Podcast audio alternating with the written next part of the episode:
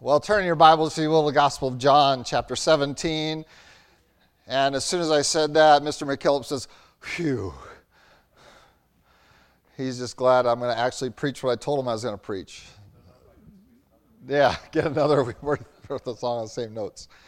John chapter 17, and just to bring you up to date on where we are here, and uh, it is in Jesus' prayer. And you're probably wondering, well, we haven't had a pastoral prayer yet, and because we're in the midst of studying Christ's prayer, so I might throw that in there somewhere else other than now. All right, if that upsets you, it's okay.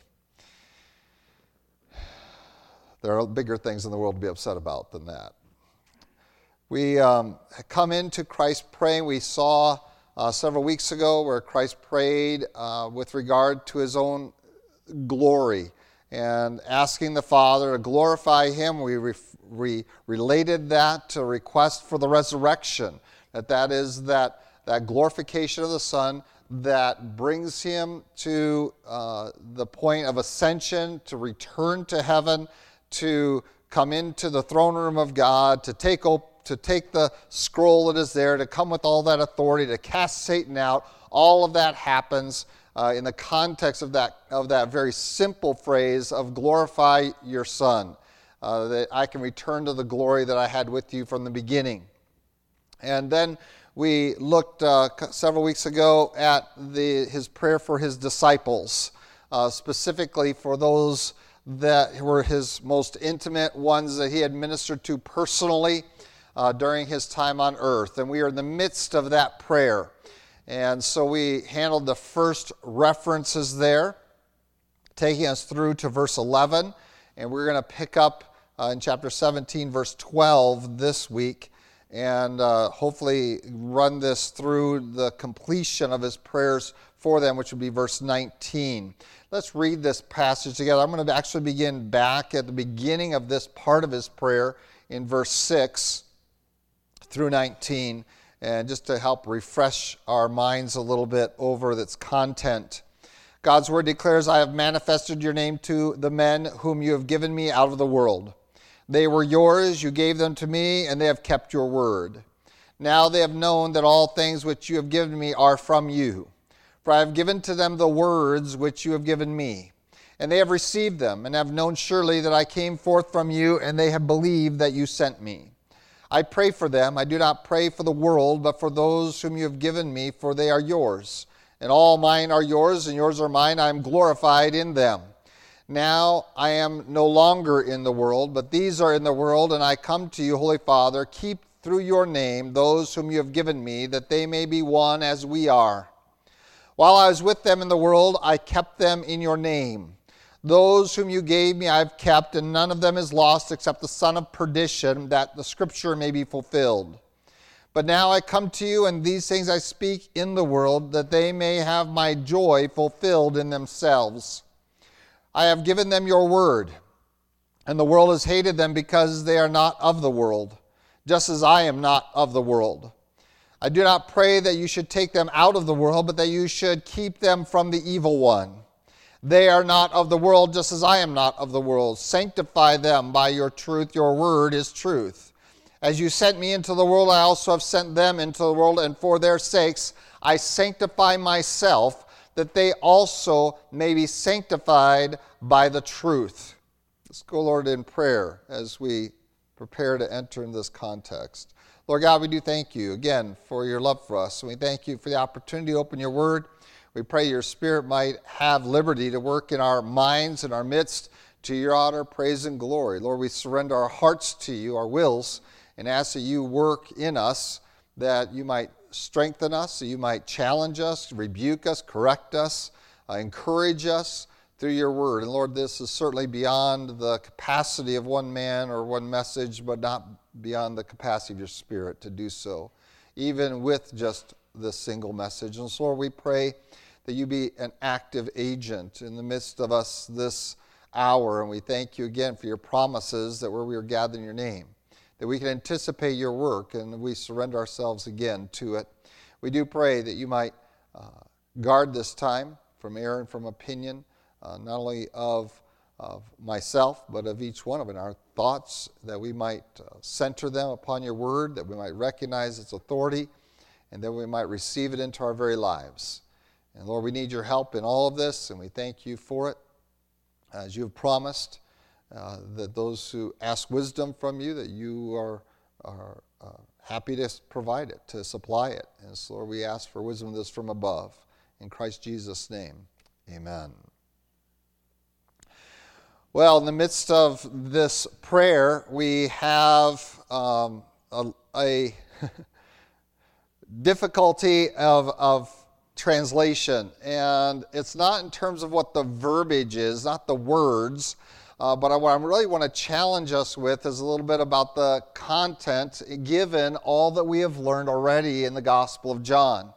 And I don't find it very well applied in how your translation is spelling things. And yeah, I'm not talking about the, the sin, semantics, the syntax.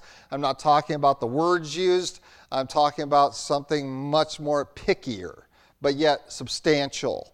And we're going to try to build on this to, today, and hopefully uh, that will give us a real charge in terms of understanding the power of what Jesus Christ is praying for his disciples.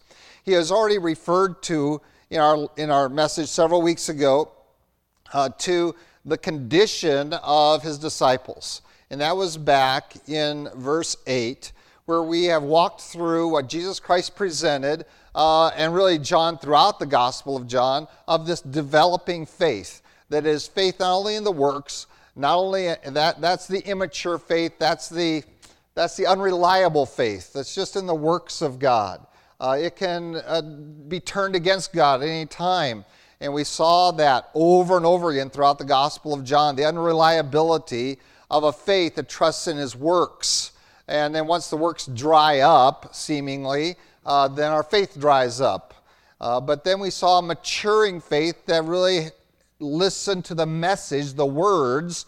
And Jesus Christ, again in verse 8, says, They have received the words. I spoke to them the words that you sent me to, and they received them.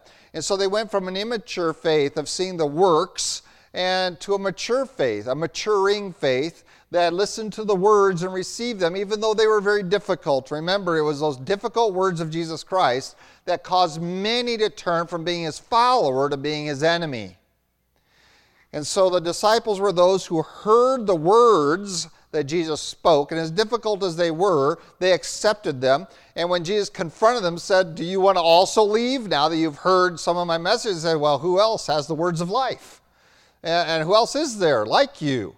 And so while we don't comprehend all of it, we are willing to receive your words and, and follow you nonetheless.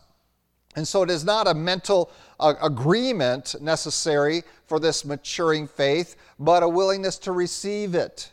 It is not your mind, but your heart that determines that level of faith that I'm hearing the words, I don't comprehend or, or, I don't really even fathom the, the height, depth, breadth of them, but I accept them as God's word and therefore authoritative in my life. And as I explore their depth and width and breadth, I will mature and I will continue to follow after them no matter what because my heart has received them even before my mind comprehends the, the words fully. And so we uh, have that. They receive the word, the words that Jesus Christ spoke, and then they went to the next level of faith. And we talked about that, that uh, the unreliable faith of just trusting the works of God, the maturing faith of, of believing and receiving the words of God, and then the, the salvific faith, that, that movement into this point of, of recognizing that Jesus Christ is God, the acceptance of Jesus Christ as my God. That it is not just, he's not just speaking the words of God, that he is in fact God. That he is my Lord, my Master, my Savior. And that, that is that point. And while we see a developing faith and we are excited about it, we too often mistake these lesser forms of faith of accepting the words of Christ, of accepting the works of Christ, with salvific faith of accepting Christ Himself. And it is necessary that we accept Christ Himself as our Lord and Savior. that he, we have that personal relationship. And so we see that in verse 8. It says that they have received not only the words, but they have surely known that I came from you and that you sent me. That they have received me as their Lord, as their God. And thus they have come to that, that salvific faith at this point, and then that fully matured faith, that faith that, that is evidence to the world, and that is an obedient faith. And that was that fourth category of faith. And we're going to be talking about that at the end of this portion of the prayer where he says, I have sent them into the world. That there is an obedience there. There's a willingness to do whatever is going to be required of them. Now, is there going to be consistent obedience? No, because they're going to fail that night, right? They're all going to scatter. So Jesus Christ knows that's coming, and that's why likely these words are in their hearing and out loud so they could hear it. And we're going to show how that is evidenced in the text um, here. But they're going to fail. Uh, they're going to fail because when Jesus ascends, even after they witness the resurrection, resurrected Lord, they're going to stand there looking into heaven. They're going to have to be rebuked by a couple angels, say, "What are you doing here?" You know, he told you to go, so get busy. Uh, they're going to fail because they're not going to run out to the Gentiles and share the gospel. They're not even sure they should go to Samaritans too much, and they stay in the temple and they worship there. And so, so but their their heart is to obey. Um, their mind has to catch up with what that means, um, but their willingness to obey is there, and that is that mature faith that says, "I'm going to obey God no matter the cost." And even while they were not going out to the Gentiles and the Samaritans, they were still meeting in the temple. They were still willing to pay the price for that. They were beaten for that. And they said, I'm not going to stop preaching Jesus Christ even though you command us otherwise. They're telling that to their religious and political authorities in their life. That we're just, whether we obey you or obey God, you decide, but we're going to keep preaching what Jesus Christ told us to preach. So this is that mature, full faith that should be the objective of every man or woman of God. I'm going to obey no matter what. And so the disciples had already demonstrated this. And Jesus Christ is basing his prayer for them upon this foundation here presented in verse 8.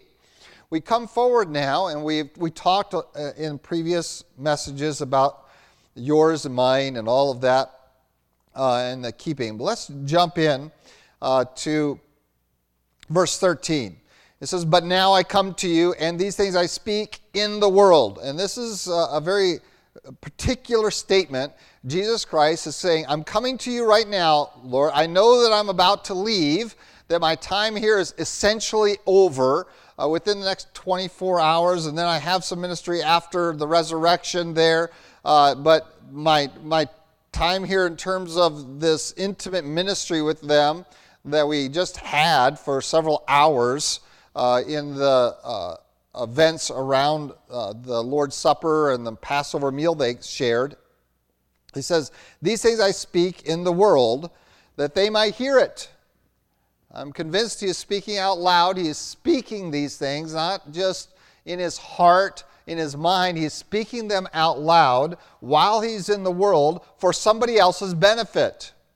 Not just because the Father once can't hear prayers unless you say them out loud. That's not the requirement. The requirement is for someone else's benefit who is there in this corporate prayer time. This is a prayer time that's not private. Remember that he brought his disciples with him. He asked the three, his inner three, to come with them, and he wants to pray out loud in their presence. He says, I speak these things while I am still here in the world.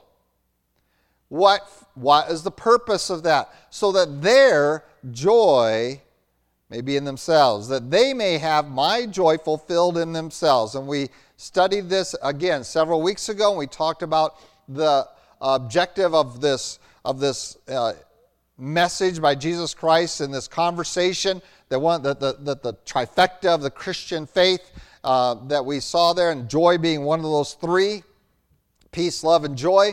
And so we looked at joy. We looked at this passage then.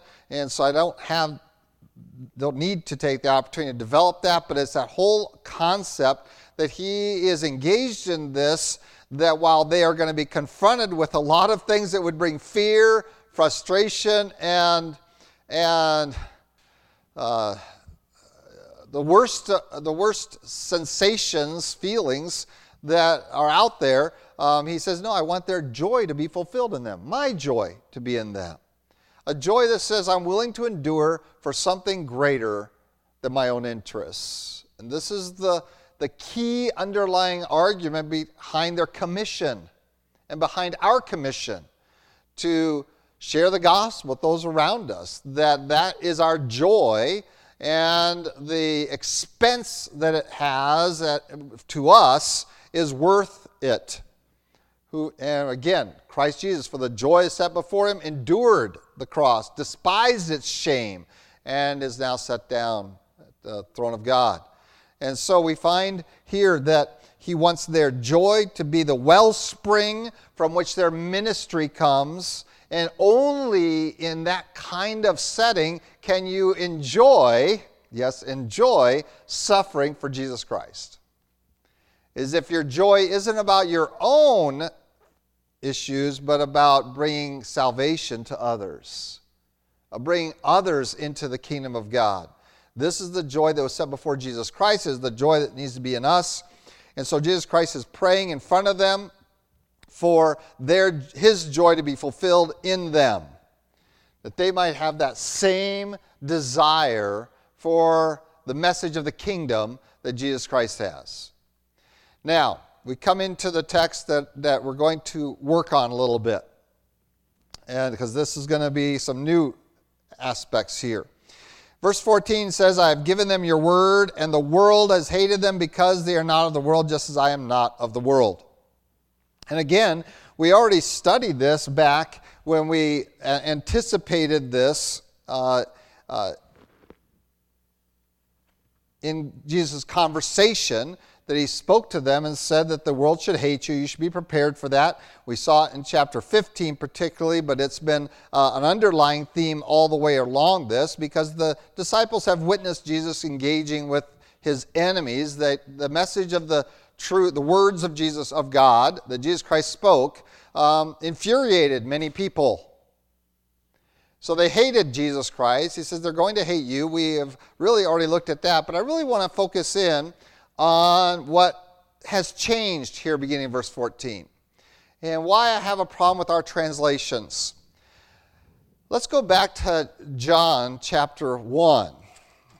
This is going to take us all the way back to the beginning of John. John chapter 1. And in this verse, chapter 1, verse 1, I don't have a problem with the translation at all. Here we go. In the beginning was the Word, and the Word was with God, and the Word was God. He was in the beginning with God. All things were made through him. Without him, nothing was made that was made. In him was life, and that life was the light of men. The light shines in the darkness, and the darkness did not comprehend it. This is one of the mega themes that we talked about throughout the Gospel of John. I had to take you all the way back to the beginning of this study to re identify with you this not so cryptic reference to Jesus Christ. And you see it there translated properly for you that Jesus Christ is the capital W Word. That it is not verbal communication we are talking about. We are talking about the person, Jesus Christ. And I will contend with you that we should have used that exact same formula when we get to his prayer in chapter 17. Particularly when you remember what we learned in John 14. Let's take you there as well. John chapter 14. And let's begin reading again in verse 6. should be a verse that you have committed to memory or should recognize immediately as soon as you hear it.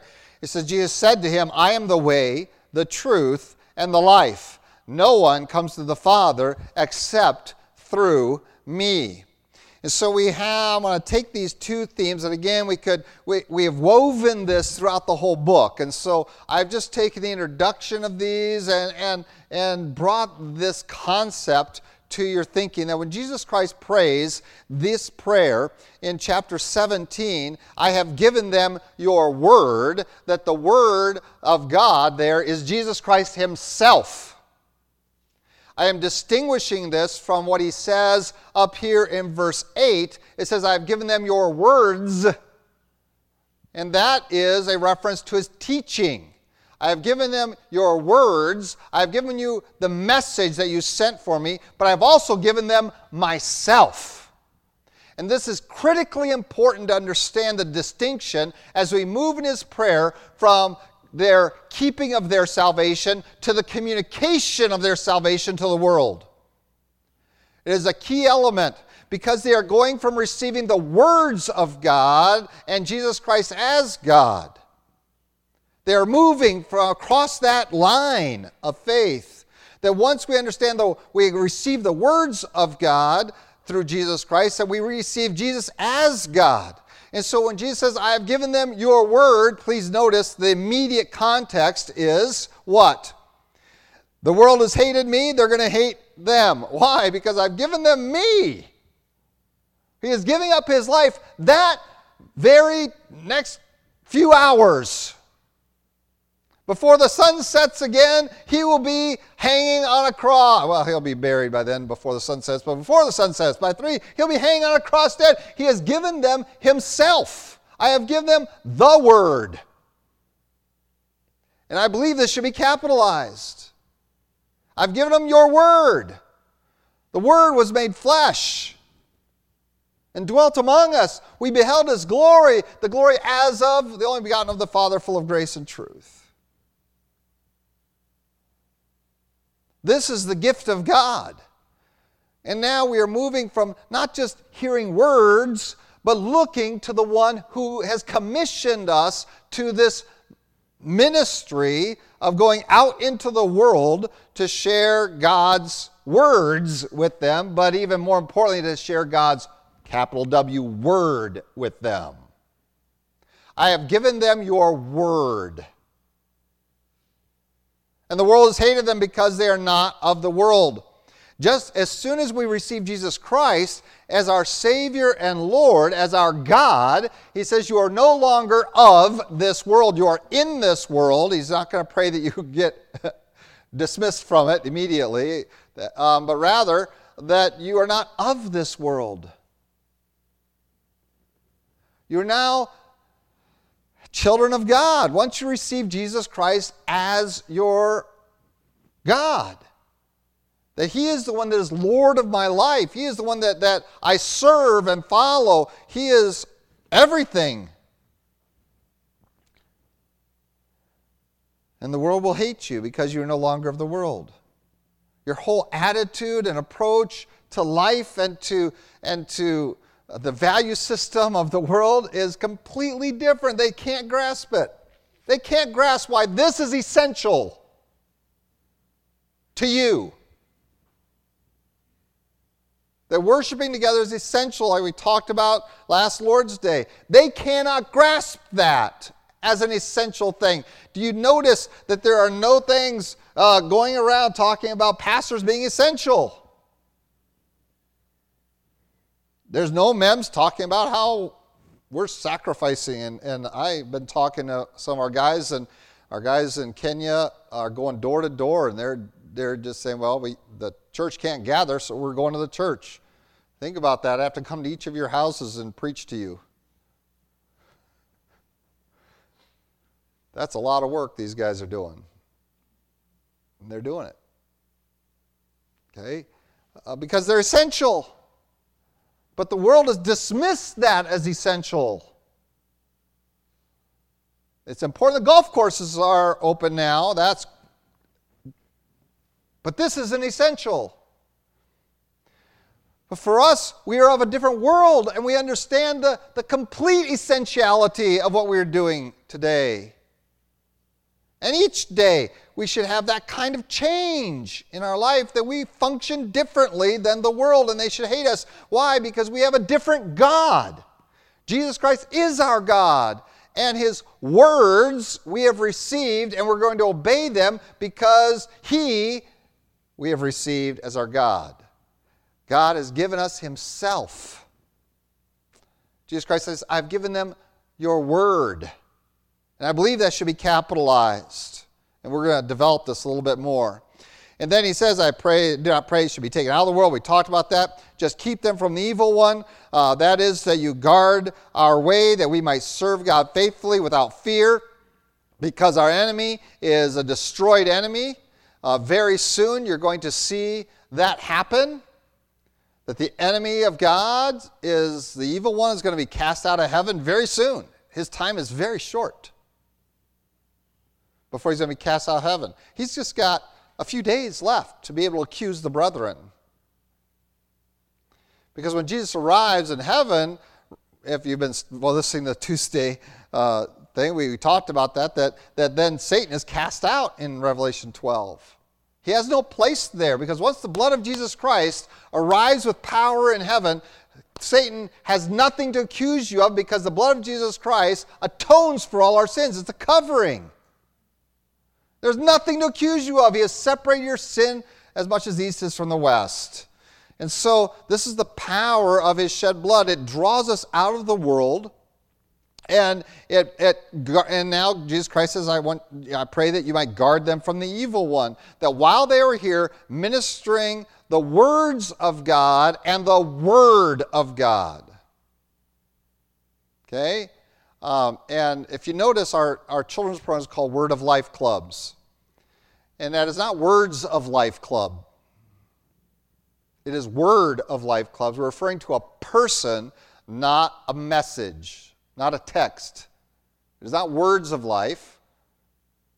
And certainly the Bible we could talk about as being words in which we find the message of life, and certainly that is, that is important that we communicate that, but it is capital W, the word of life, which is a person, Jesus Christ. It is Him that we follow. And it is Him that God gave. This is the gift of God. Now, is this precious? Are the words of God precious to us? Yes, but we don't worship these.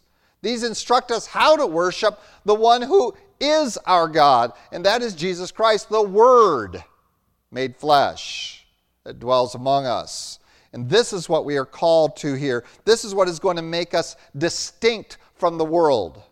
Not because we carry a Bible around, but because we study this and we accept these words, but we take it fully, and that is we have accepted Jesus as our God.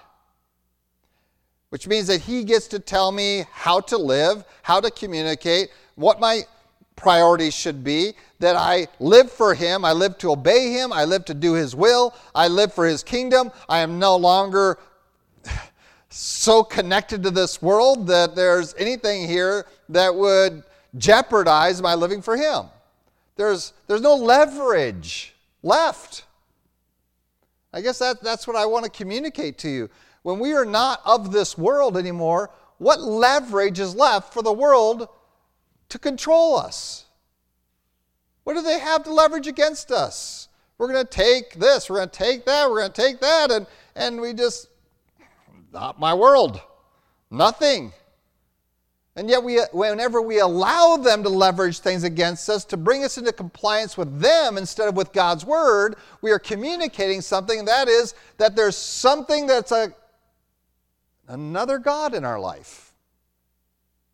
That's right. You're adding a God. You might say, Well, I worship Jesus Christ. Yes, but if the world can leverage your children to get you to comply against God's word and for the evil one, then guess what? Your children are a God in your life. And hopefully, Jesus is, a, is this, but I've seen families, plenty of families, where Jesus is second right after the kids, or your spouse, or your bank account or your job or whatever it is. If there's anything in your life that the world can leverage, that the evil one can leverage in you to get you to abandon obedience to Jesus Christ, then that thing is a competing God with Jesus. And I want you to understand that our God is a jealous God, the Bible says. He doesn't like competition uh, for your heartstrings. He wants to be your only God, for He is the only God. He is the creator of all that exists. Remember that, John chapter 1. He is the one that made everything that is. is your children didn't do that. Your job doesn't do that. Your funds don't do that. None of it does that. We obey God because He is the one who, who is rightfully our King, our Lord. And so we are not of this world. And so we come to verse 17. And again, um, because Jesus Christ says, I am the way, the truth, and the life, when I come to this passage, because uh, similarly, as I've said, that Jesus Christ is what was given to move us out of this world, that I have given them your word, myself, to move them out of this world into the heavenlies. So, also, what is it that sets us apart? And the word sanctify could also be made holy, and the word holy means to be set apart. And so it is to be set apart for, in generally speaking, it is a sanctification to a purpose. That is, you're set apart to a purpose. He is not saying we're going to be set apart to be saved, but rather you're set apart to a mission. And so the whole context here is what? I, they're not part of the world, but I'm going to send them into the world with a message for the world. That's our, that's our mission. That's what we are set apart. So, what sets us apart in our faith that brings us to this ultimate, fully mature Christian walk where there is joy, peace, and love? Well, we've already talked about it. It is an obedient walk to Jesus Christ, our Savior. So, what is it that sets us apart? It says, Sanctify them by your truth. Your word is truth. And again, the word word should be capitalized. Your word is truth. Jesus Christ says, I am the way, the truth, and the life.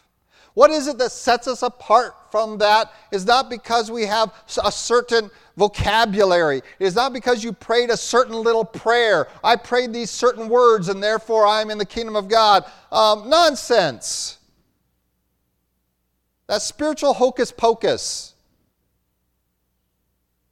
The difference is that the Word, Jesus Christ, is truth to me.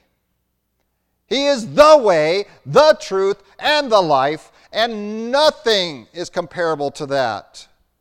And if I stack up anything against this person, Jesus Christ, and yes, it, we, we can incorporate the words he spoke with the person, but remember, you can trust, you can accept his words and not his person.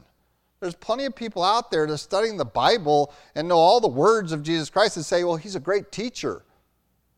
A guy named Gandhi, Gandhi said that. But he doesn't believe that Jesus was God. He said the teachings of Jesus are great. And wouldn't it be great if Christians followed them? Then I might want to be a Christian. So he admitted right in his words that he wasn't one because he doesn't acknowledge Christ as his God. I got confronted with that in India. We were at the, uh, what's the word? I can't think of the word. We are at the service there in Pastor Pavadas' church that was funded in, in their dedication service. Thank you. Their dedication service. And here's this politician. Oh, I, be- I believe the Bible, but I'm not a Christian. I like the words, but not the word. Jesus Christ. What sets us apart? Sanctify them by your truth. Your word, Jesus Christ, is truth. It is He that will separate us from this world. It is He that makes that eternal difference in us. It is He that will bring us into this kingdom of God, into His very family. And it is He who will come and receive us to Himself. So I just want to challenge you here that um, we are not talking about the Bible being that which is going to set us apart and that which is going to take that's going to make us not of this world. The Bible has a message, the words of verse 8 about the word in chapter 1 verse 1. And it is the word that will set you apart, Jesus Christ. It is the word that will make you not of this world. You want to be like Jesus Christ? then we're going to make him our God. Capital W word. And the word is truth. Your word, Jesus Christ, is truth. Now, am I diminishing the Bible as a source of truth? Maybe in your mind.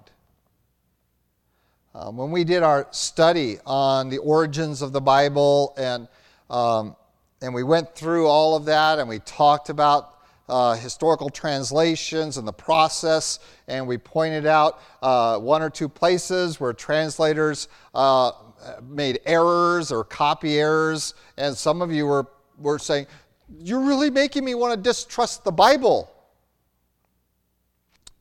And I'm like, no, I really want you to understand your Bible so fully that you realize that these issues are minor compared to the major message, but they are real because there is some uh, aspects of human error in here. But if you're one of those that has a certain translation that you think is the the inspired, errorless uh, translation for your language, um, then yes, in your mind, I am diminishing it because the Bible isn't God.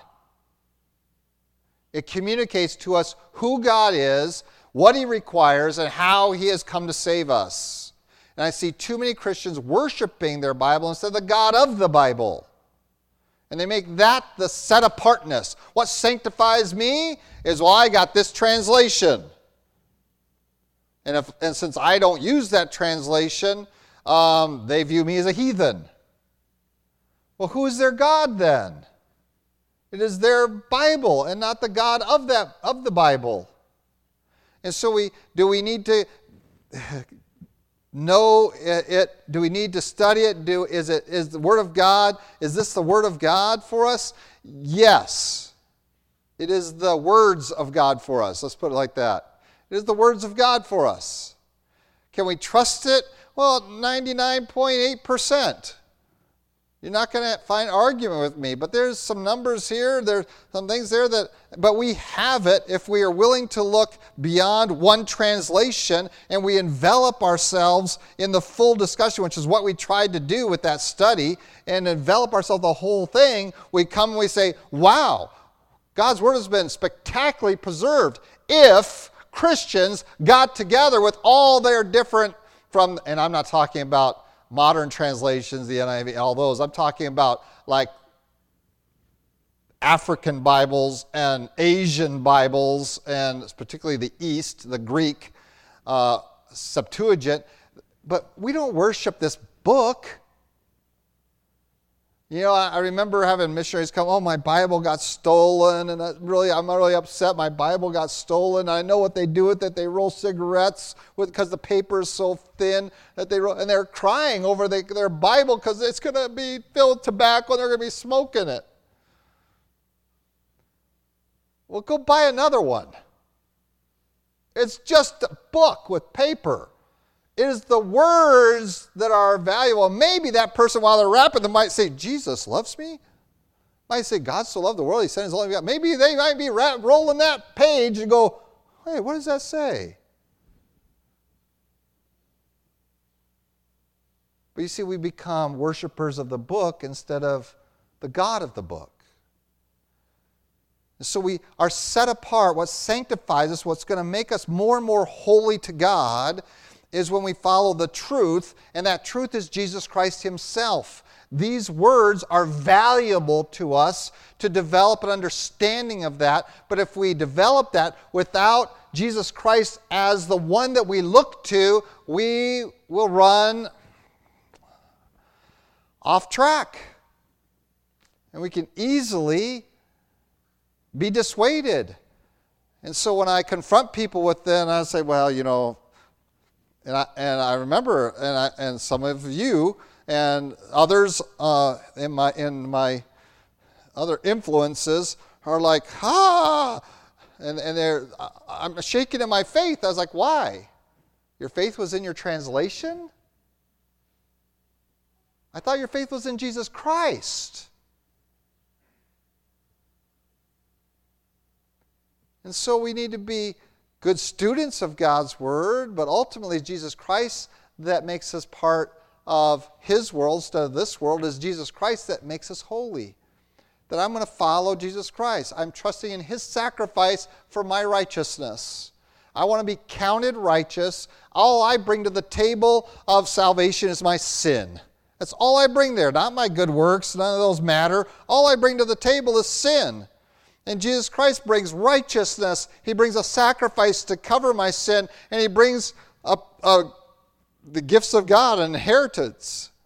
And so He he first lays down his blood at the table and covers my sin. And I go, wow. And then he lays down his righteousness says, This is now yours. You are set apart. It is not the Bible that made me pure. It is the blood of Jesus Christ that made me pure and his righteousness, his righteous living that is imputed to me, is granted to me, that makes me a saint. Saint means holy one, which means sanctified person. Sanctify them by your truth Thy word, capital W, Jesus Christ, is truth. He is the one. And then, after I have my sins cleansed, after I have received the righteousness imputed to me, now I come over here and I get all of this inheritance mine. And where did I learn about all this? From the words of God, but I received them from the Word of God, Jesus Christ. And that is what sets me apart. And this is so critically important in our evangelism and in our ministry together. Um, and, and, it moves us from one kind of ministry into a different kind of ministry. And so when Jesus here, I don't know how I got into Genesis, I got excited there or something. Jesus says, As you sent me into the world, I also sent them, and for their sakes I sanctify myself that they also may be sanctified by the truth. And again, referring to himself, I sanctify me, and as they follow me, they will be sanctified because I am the way, the truth, and the life. Now they can come into the, into the kingdom of God. They can be the children of God. They can be the servants of God. And so we go out with a very clear message.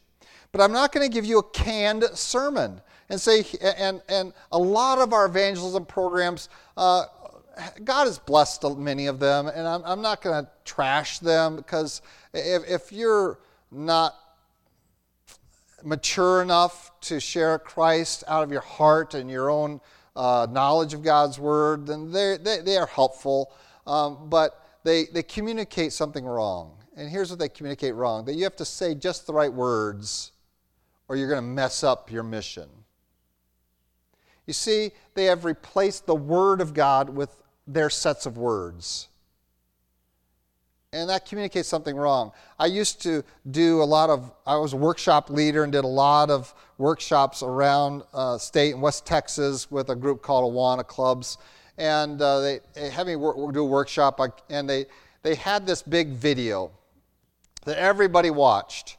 And it was, you know, which words you're allowed to use when sharing the gospel with people, which words you should never use. All right. And so I had a workshop immediately after that video.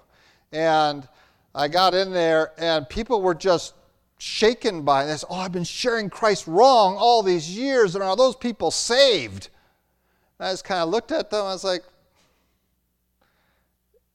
uh, and I was like, this is a problem. Because now we got everybody so focused on the words, they've forgotten that what we're inviting people to do is to trust not in these words, but to trust in Jesus Christ, the person. And so, yes, the text there in Acts where Paul's speaking, it says, Believe in the Lord Jesus Christ and thou shalt be saved. And the whole power of this thing was you shouldn't say anything more than believe. You shouldn't say this. You shouldn't say that. You shouldn't say that. And I was like, let's go to that text that they used because they stopped. Because the next verse says, and with many other words. That's the next three words that they stopped at. They didn't share those with people. So the people were all there, oh, no, I didn't share Christ right. Maybe they're not saved. It was like, did you share Jesus Christ?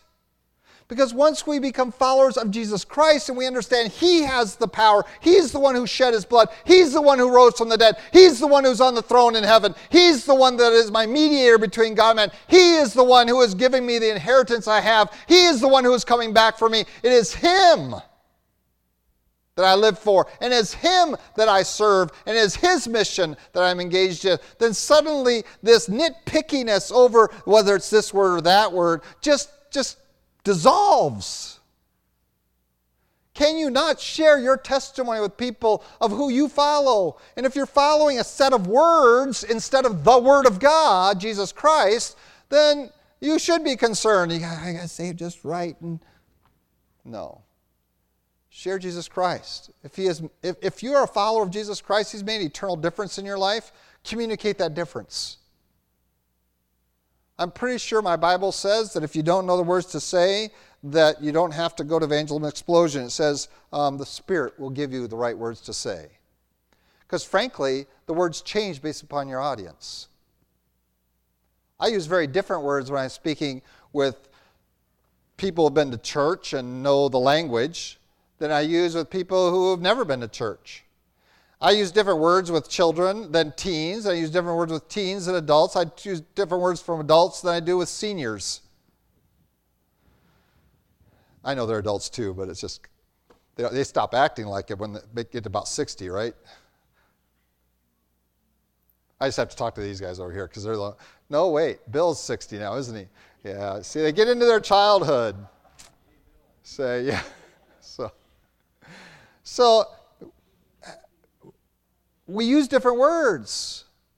I might engage with someone very with an approach, and I would really challenge you that Jesus Christ used a very different approach with the woman, Samaritan woman at the well, than he did with the Pharisee at the Temple Mount. It is not the words, it is the truth, and the truth is in Jesus Christ. Are we communicating Jesus Christ, who is the way, the truth, and life? That is what we communicate. Which particular words you use, as long as they point people to Christ, I am less concerned with. I used to be, as a young pastor, I was very, you're not really saying that right. Like there's a, there, and Here, pray this prayer. We got the words written down for you. Whether they're in your heart or not, these are the certain, you know, 48 words you have to say to get saved. They're nowhere in the Bible, but here they are. We've written them down for you. No, the words of salvation is Lord, I've trusted in your work. I've trusted in your words. I've trusted in your person. Jesus Christ is my God. And I want to obey you the rest of my life. This is the progression of faith that John wants to see in his people. And he sees it lacking. That's why he wrote the book. This is one of the latest books of the Bible written. Revelation would be later. Probably John's letters were later, but the gospel is one of the later books. He's looking around at the church He's looking around at Christians. He's saying, We've got a problem. The problem is they get excited about the works of God and the words of God, but they're not excited about Jesus Christ as God.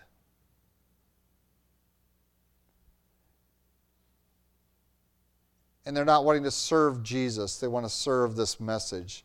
And I get really annoyed by my, some of my theologian friends, pastor friends, because they want to distinguish it and they say, well, you're just, you don't follow Pauline teaching well enough. I just kind of laugh at them. I'm like, oh, yeah, you're kind of Petrine.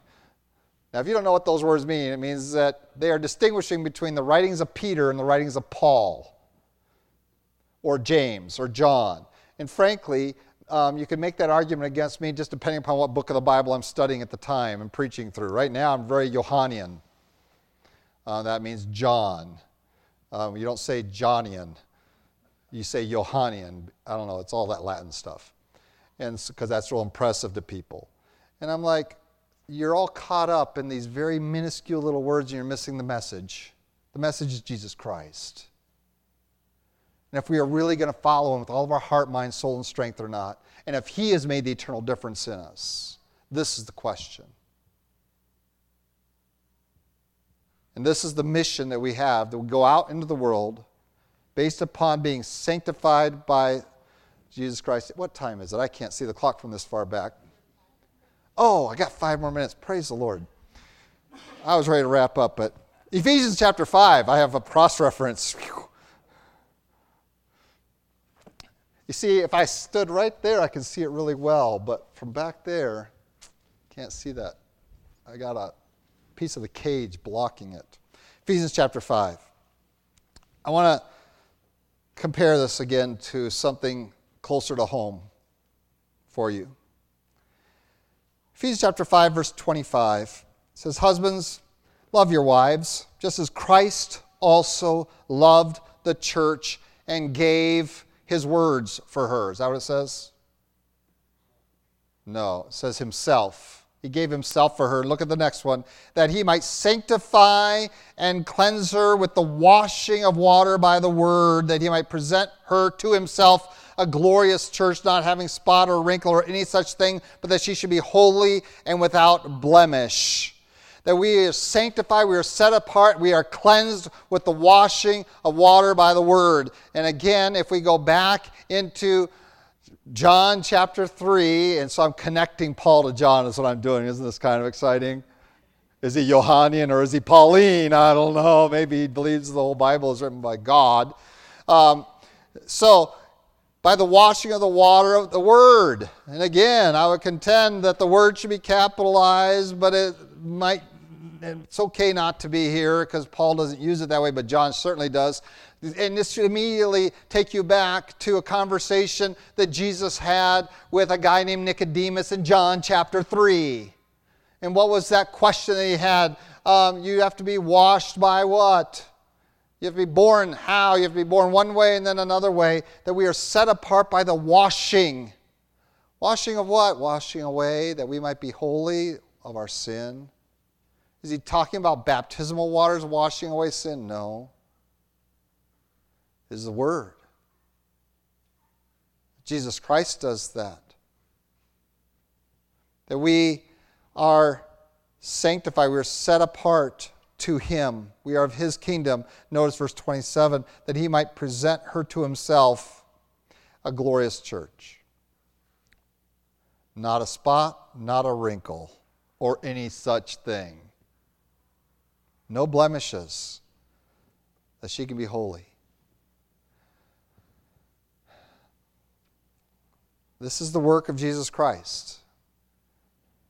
This is what he desires to do for us as his bride, is it purify us, to make us, to, to cleanse us, to be our benefactor to take us from what we were and to make us into something that is acceptable before God, that is right to be brought into the very presence of God in heaven. There's a parable that talks about, you know, you don't get to come into the wedding feast wrongly attired. Even if you were invited, well, how did you get in here with the wrong clothing on? And you get cast out into outer darkness. What is the clothing you must wear to enter into heaven is Jesus Christ, his righteousness? You must be sanctified by that washing, by that cleansing. So we find that the purpose of this is that we might be without wrinkle, without spot, without blemish, that we should be holy, that there's nothing held against us, and that we are now entered into the kingdom of God. And then there's a frightening thing at the beginning and now in this verse 28 so husbands ought to love their own wives as their own bodies. He who loves his wife loves himself. You have an opportunity, men, to portray this to your wives and to your family, to your children, and to the world by loving them the way Christ loved the church. He gave himself that she might be spotless. He shed his blood, he suffered that she might be without blame, without blemish, without spot, without wrinkle, with no such thing, that she might be sanctified, that she might be set apart, holy. And that is our responsibility. We are supposed to love our wives with that kind of love that says, I don't care, I'm willing to pay every price to enable my wife to be holy to assist her to be a godly woman, to be without blemish. And we're not talking about getting her rouge and mascara and whatever the other sub things of the makeup is. Uh, no, we're talking about without spiritual blemish. that we give her no reason, no earthly reason to rebel against the authority in her life. Do you have any reason to rebel against Jesus Christ who has done everything for you? No. And husbands, we should love our wives like that, that they just see how much we expend and expend and expend of ourselves for her benefit, that she has no earthly reason to complain against that, to, um, to uh, resist that, to not submit to that. We are to love them to such a degree that they have no reason not to submit. We don't want to give them a reason. And by the way, gals, even if he does give you a reason, it's not a reason. None of his misbehaviors are reason enough. He's not Jesus. I try to tell you all that before you get married. You don't believe me, but now you are married. He wasn't Jesus, was he? Okay? He was perfect until you said, I do, and then what happened? But men, your job is to love your wives to such a degree they have nothing of earth in you to move them against your authority. Love your wives like Jesus loved the church. There is, Jesus has done everything for you. Why would you resist his authority in your life? Submit to God. This is the maturest faith. That we submit to him as our authority, knowing that he has done everything for us. And this is the Christian walk. And this is the message that we walk out of here with. Yes, we live differently than the world, and the world will hate you.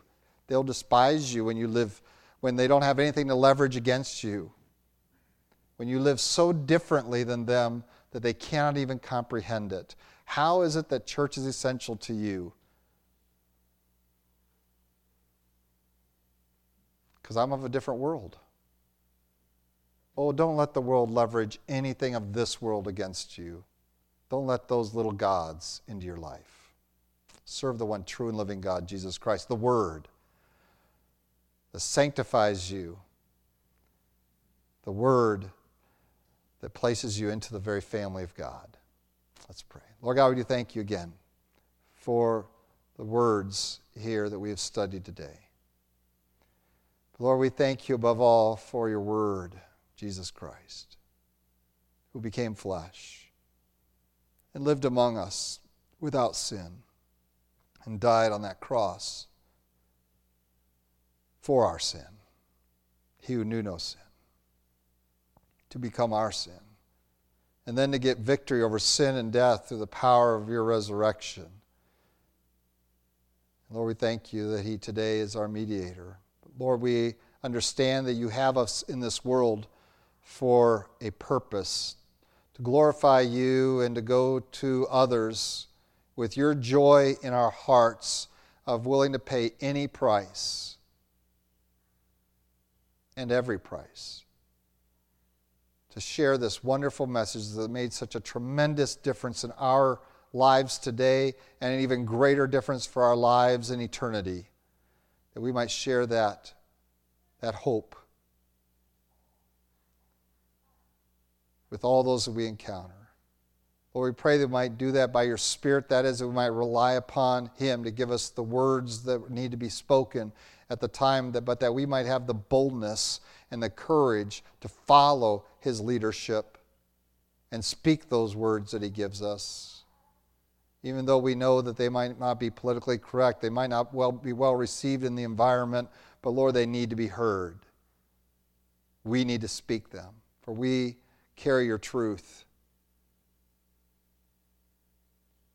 Lord, we pray that we might be your ambassadors faithfully, following after you because you are our God.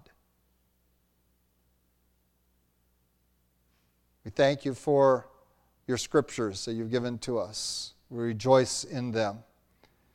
And we pray you might help us to study them better and more.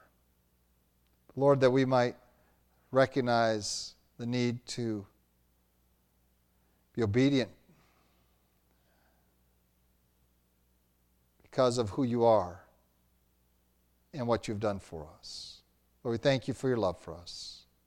Pray that we might love one another as you have loved us. In Christ Jesus' name, amen.